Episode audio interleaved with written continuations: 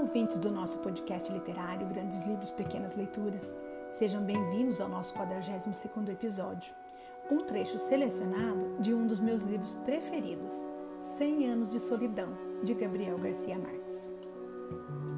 Quando o pirata Francis Drake assaltou Riohacha no século XVI, a bisavó de Ursula Iguarán se assustou tanto com o toque de alarme e o estampido dos canhões que perdeu o controle dos nervos e se sentou no fogão aceso.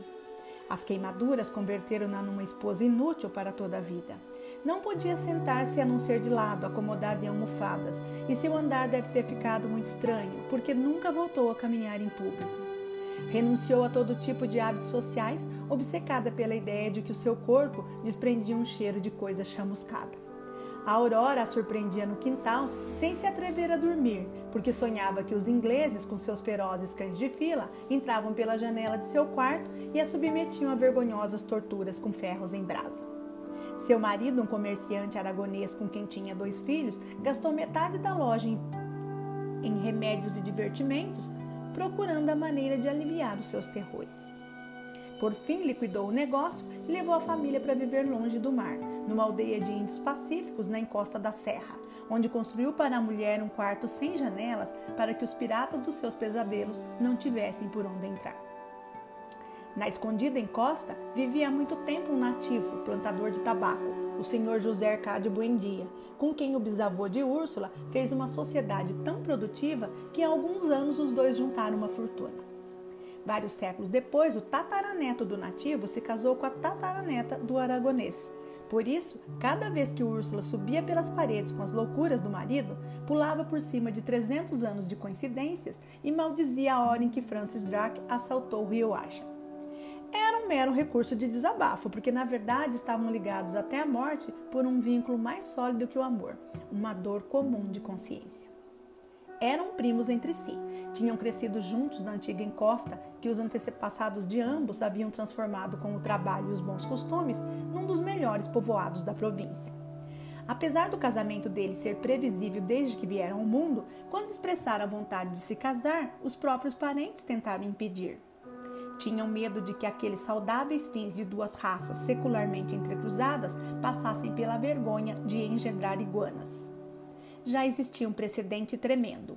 Uma tia de Úrsula, casada com um tio de José Arcádio Buendía, teve um filho que passou toda a vida de calças larguíssimas e frouxas e que morreu de hemorragia, depois de ter vivido 42 anos no mais puro estado de virgindade, porque nascera e crescera com uma cauda cartilaginosa em forma de saca-rolhas e com uma escova de pelos na ponta.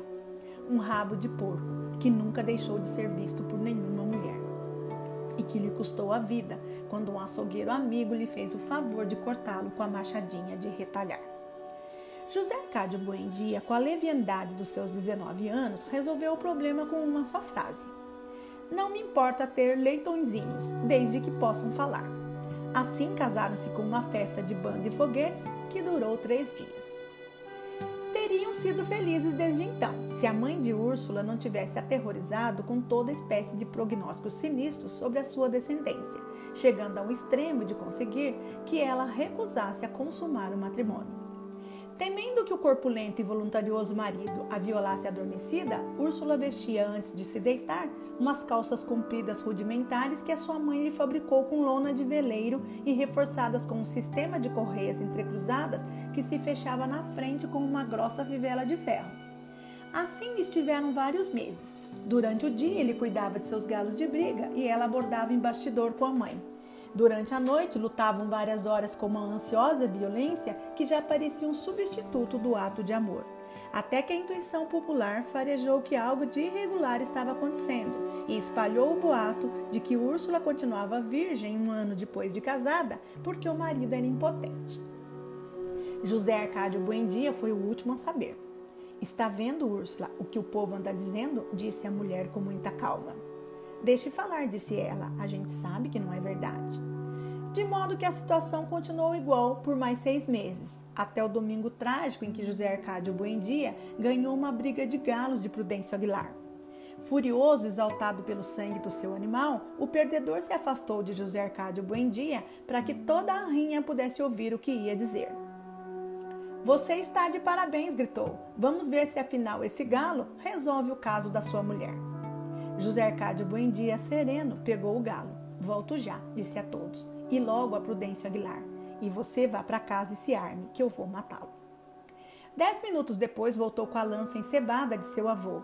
Na entrada da rinha onde se havia concentrado metade do povoado, Prudêncio Aguilar o esperava. Não teve tempo de defender-se. A lança de José Arcádio Buendía, atirada com a força de um touro e com a mesma mira certa com que o primeiro Aureliano Buendía exterminou os tigres da região, atravessou-lhe a garganta. Nessa noite, enquanto se velava o cadáver, José Arcádio Buendía entrou no quarto quando a sua mulher estava vestindo as calças de castidade.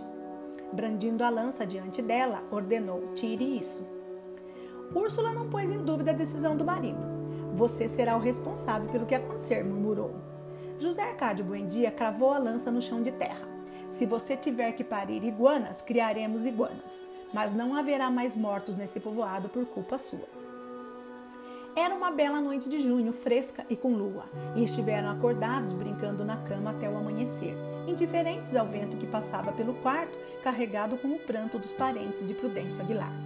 O caso foi classificado como um duelo de honra, mas em ambos ficou uma dorzinha de consciência. Numa noite em que não conseguia dormir, Úrsula saiu para beber água no quintal e viu Prudêncio Aguilar junto à tina. Estava lívido, com uma expressão muito triste, tentando tapar com uma atadura de esparto o buraco da garganta. Não lhe produziu medo, mas pena. Voltou ao quarto para contar ao esposo o que tinha visto, mas ele não ligou. Os mortos não saem, disse. O que acontece é que não aguentamos com o peso da consciência. 2 noites depois, Úrsula tornou a ver Prudêncio Aguilar no banheiro, lavando com a atadura de esparto o sangue coagulado no pescoço. Outra noite viu-o passando na chuva. José Arcádio Buendía, irritado com as alucinações da mulher, foi para o quintal armado com a lança. Ali estava o morto com a sua expressão triste. Vá pro caralho, gritou-lhe José Arcádio Buendía. Cada vez que voltar eu o mato de novo. Prudêncio Aguilar não foi embora, nem José Arcádio Buendía se atreveu a arremessar a lança. Desde então não conseguiu mais dormir bem. Atormentava-o a enorme desolação com que o morto havia olhado na chuva, a profunda nostalgia com que se lembrava dos vivos, a ansiedade com que revisitava a casa procurando água para molhar a sua atadura de esparto. Deve estar sofrendo muito, dizia a Úrsula. Vê-se que está muito só. Ela estava tão comovida que na vez seguinte que viu o morto destampando as panelas do fogão, entendeu o que procurava e desde então colocou para ele bacias de água por toda a casa. Numa noite em que o encontrou lavando as feridas no seu próprio quarto, José Arcádio Buendía não pôde aguentar mais. Está bem, Prudêncio, disse-lhe. Nós vamos embora deste povoado para o mais longe possível e não voltaremos nunca mais. Agora vá sossegado. Foi assim que empreenderam a travessia da serra. Vários amigos de José Arcádio Buendía, jovens como ele, encantados com a aventura, desfizeram as suas casas e carregaram com as mulheres e os filhos para a terra que ninguém lhes havia prometido. Antes de partir, José Arcádio Buendía enterrou a lança no quintal e degolou um a um seus magníficos galos de briga, confiando em que dessa forma daria um pouco de paz a Prudêncio Aguilar. A única coisa que Úrsula levou foi um baú com as suas roupas de recém-casada, uns poucos utensílios domésticos e o cofrezinho com as peças de ouro que herdou do pai. Não traçaram para si um itinerário definido, apenas procuravam viajar em sentido contrário ao caminho de Riohacha para não deixar nenhum rastro nem encontrar gente conhecida. Foi uma viagem absurda. Ao fim de 14 meses, com o estômago estragado pela carne de mico e a sopa de cobras, Úrsula deu à luz a um filho com todas as suas partes humanas. Tinha feito a metade do caminho numa rede, pendurada num pau que 2 homens levavam nos ombros, porque a inchação lhe desfigurou as pernas e as varizes arrebentavam como bolhas. Ainda que desse pena vê-las de barriga vazia e olhos lânguidos, as crianças resistiam à viagem melhor que os pais, e a maior parte do tempo acabou sendo divertido para elas. Certa manhã, depois de quase 2 anos de travessia, foram eles os primeiros mortais que viram a vertente ocidental da serra. Do cume nublado, contemplaram a imensa planície aquática do grande pântano, espraiada até o outro lado do mundo. Mas nunca encontraram o mar. Certa noite, depois de andar vários meses perdidos entre os charcos, já longe dos últimos índios que haviam encontrado no caminho, acamparam às margens de um rio pedregoso, cujas águas pareciam uma torrente de vidro gelado. Anos depois, durante a Segunda Guerra Civil, o coronel Aureliano Buendía tentou seguir aquela mesma rota para apanhar Riohacha de surpresa e, aos 6 dias de viagem, compreendeu que era uma loucura. Entretanto, na noite em que acamparam junto ao rio, as hostes de seu pai tinham um aspecto de náufrago sem escapatória, mas o seu número tinha aumentado durante a travessia e todos estavam dispostos e conseguiram a morrer de velhice. José Arcádio Buendía sonhou essa noite que naquele lugar se levantava uma cidade ruidosa, com casas de paredes de espelhos. Perguntou que cidade era aquela e lhe responderam com um nome que nunca tinha ouvido, que não possuía significado algum, mas que teve no sonho uma ressonância sobrenatural. Macondo. No dia seguinte, convenceu os seus homens de que nunca encontraria o mar. Ordenou-lhes derrubar as árvores para fazer uma clareira junto ao rio, no lugar mais fresco das margens. E ali fundaram a aldeia Macondo. 100 Anos de Solidão possui mais de 30 milhões de exemplares vendidos e já foi traduzido para 46 línguas diferentes. O livro se passa no vilarejo fictício de Macondo, que muita gente acredita ser inspirado na terra natal de Garcia Márquez, Aracataca, na Colômbia, e acompanha a longa trajetória da família fundadora da cidade, os Buendías. A história é construída a partir do realismo fantástico, corrente literária que mescla a realidade com elementos mágicos e que é particular à literatura latino-americana.